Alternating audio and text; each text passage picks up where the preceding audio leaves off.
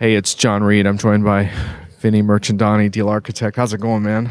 John, always a pleasure to see you. It's been a while since I did a podcast with you, so this is excellent. You you were a good sport about starting out on my podcast series a long time ago. So, And that was we were thousands of miles apart, weren't we? dude, yeah, we did it's it good, over the good the to be next to you. It in, is in New York It City. is. It is. We are here at Inforum 2016, second day.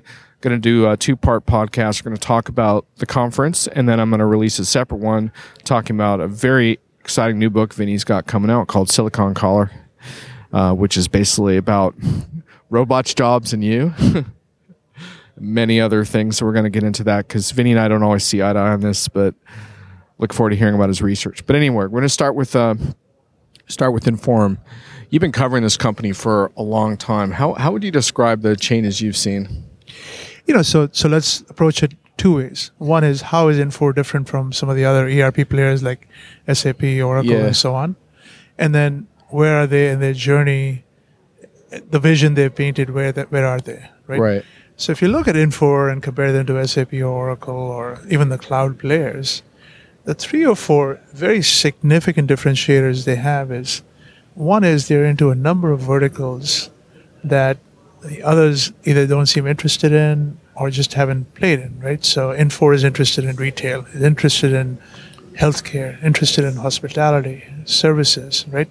It's not just manufacturing or uh, distribution type markets and they're not afraid to talk about what they're doing in healthcare, what they're doing in retail, and so on. So it's been refreshing to see an ERP vendor verticalizing. Okay, so that's one major differentiator for them. A second one is when you look at cloud infrastructure. Four years ago, they decided, why are we putting money into a data center? Why don't we go with Amazon Web Services? Right. So that's been a significant differentiator for them. And you know, as Charles said a few years ago, friends don't let friends build data centers, right? Right. So he's taken some of the money that he would have used to build data centers and put plow it back into application functionality, right? So and you've been a- a, you've been a critic of certain ERP vendors that have perhaps overspent on data centers. So and and and not gotten much for it as a result because it's still very poorly run and Yeah. undersized and so on. Uh, a third area where Infor is different is they have a number of human services that they pl- proudly show off. So they've got a hook and loop digital agency, right? It, it, it could be an advertising agency that any customer could hire if they need to. They have a value engineering team that does a very sophisticated analysis of, you know, payback and so on, and uh, payback from design projects and so on. They have a group in Cambridge, data wizards, right?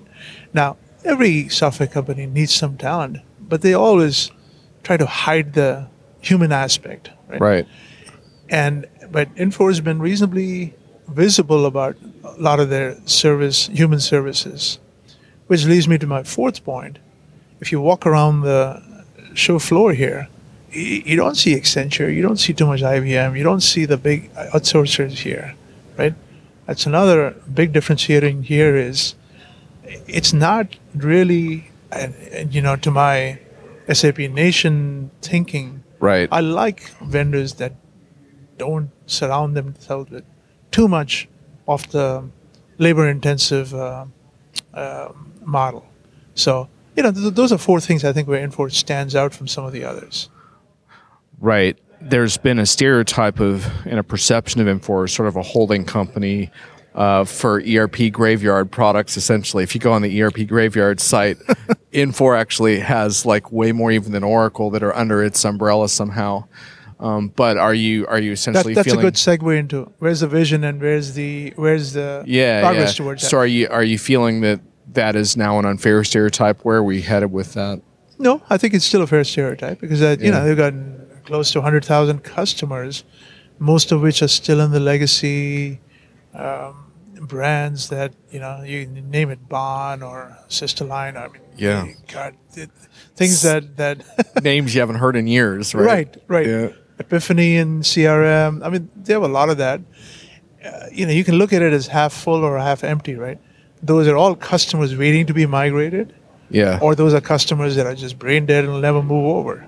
I, I, I think those customers are waiting for easier migration. So, you know, they announced here uh, a deal with back office associates.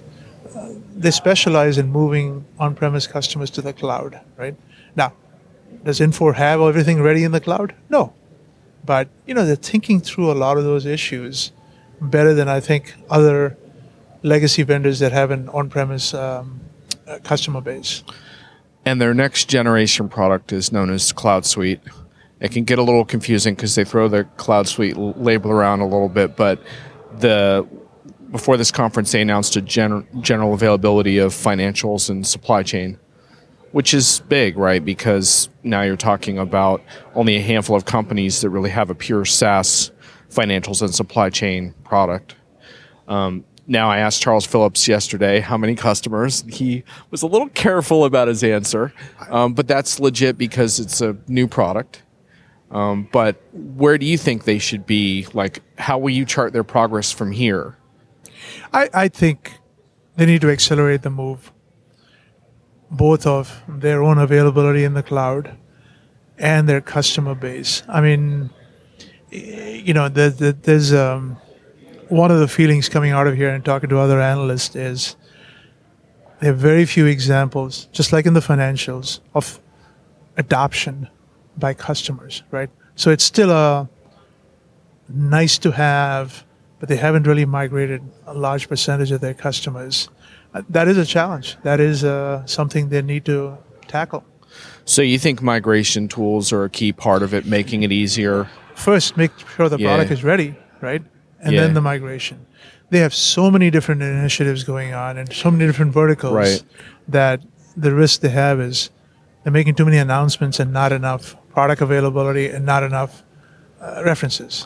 What I think you find a lot of times with these next gen releases is that the classic sort of large enterprise customer is not the first one to move, right? Like a lot of times it's edge cases, smaller shops.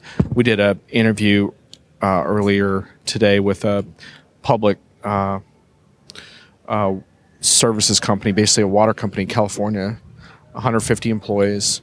They had made the move to financials. They haven't gone live yet, but so so not a classic ERP customer, right? Um, but what was interesting was just kind of pressing him on functionality gaps and hearing that he he's pretty happy with the functionality he was finding in the financials. And this is a Lawson user.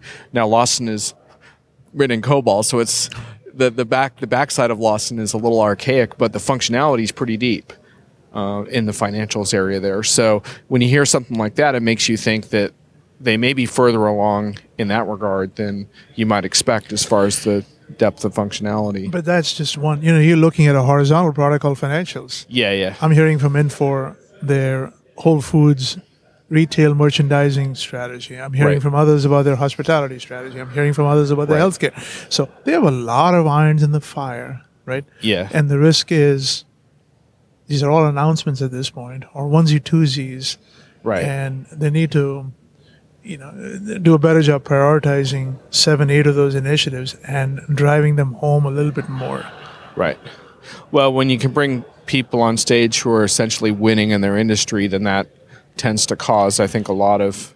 Is the product there though? I'm not convinced the product is completely there in yeah. any of those areas. But I'm just saying, in the future, if they can right. do that, like next year, for example, yeah. then you know, once you see companies that are really truly post live and can talk about yes. how this ties into their yes. business cases, right? Yeah, like when Whole Foods yeah. is ready, right?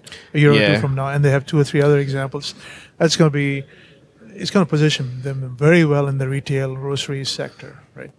when they started talking about digital transform, transformation, my bullshit detector went off, and that that's only because every show I've been to this year, you name it, that's sort of the the griddle cakes that are being pushed on stage, right? And yet, a lot of this is real, right? Like it's not. This isn't just a marketing fantasy. W- what is your take on on that part? Well, so you know, a, a customer uh, who's kind of embarking on a digital transformation journey, um, choices are and they can go to a, a, Cognizant or an Accenture to help them build that uh, vision. They can go to a IDEO, right, a design firm, and say, where do we start? Product new products or customer experience. You know, so there are different paths they can take. I think Infor's view is we have a digital agency called Hook and Loop. We have vertical expertise in so many areas. We've got a lot of value engineering work. We've got the building blocks where come to us. Maybe we can we can um, show you how to embark on that. Now they don't want to be a consulting firm, right?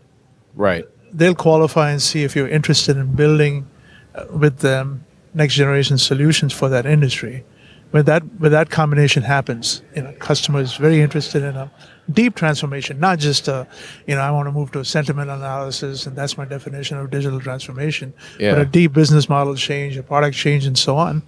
Infor wants to position itself as, think of us, don't just go to McKinsey or Accenture, um, because you know we've got certain assets. I don't know if any. If I'm an Infor partner listening to this podcast, I wonder how I fit into this well, picture. Uh, you have to walk on the show floor and say there is not a huge bunch of, you know, it's not like Sapphire, right? Yeah. I mean, there's there's cyber, the HCL. There just isn't that much um, big big money around uh, Infor. So you know, if you want the fifty million dollar projects, keep doing business with SAP. There you go. The author of uh, SAP Nation speaks up. Okay, I, you know it's funny. I didn't think we are going to be able to avoid SAP on this podcast. I, I just had a funny feeling about that. So, just to wrap the digital transformation piece, because that was one of their major announcements, was the that they're going to be providing digital services through Hook and Loop. Do you feel that that theme resonates with with customers, or in other words, in this industry, are we is digital transformation more of a vendor creation, or or is it a reality for customers that they need help with? I think it varies by industry. Mm-hmm. Uh, you know, retail, for example, everyone's scared to death of Amazon. Then no, it's it's it's a burning platform. Yeah. You go into insurance, maybe not quite as convinced that hey, you know, I mean, the world moves a little bit slower. Yeah. Um, so it, it varies from industry to industry.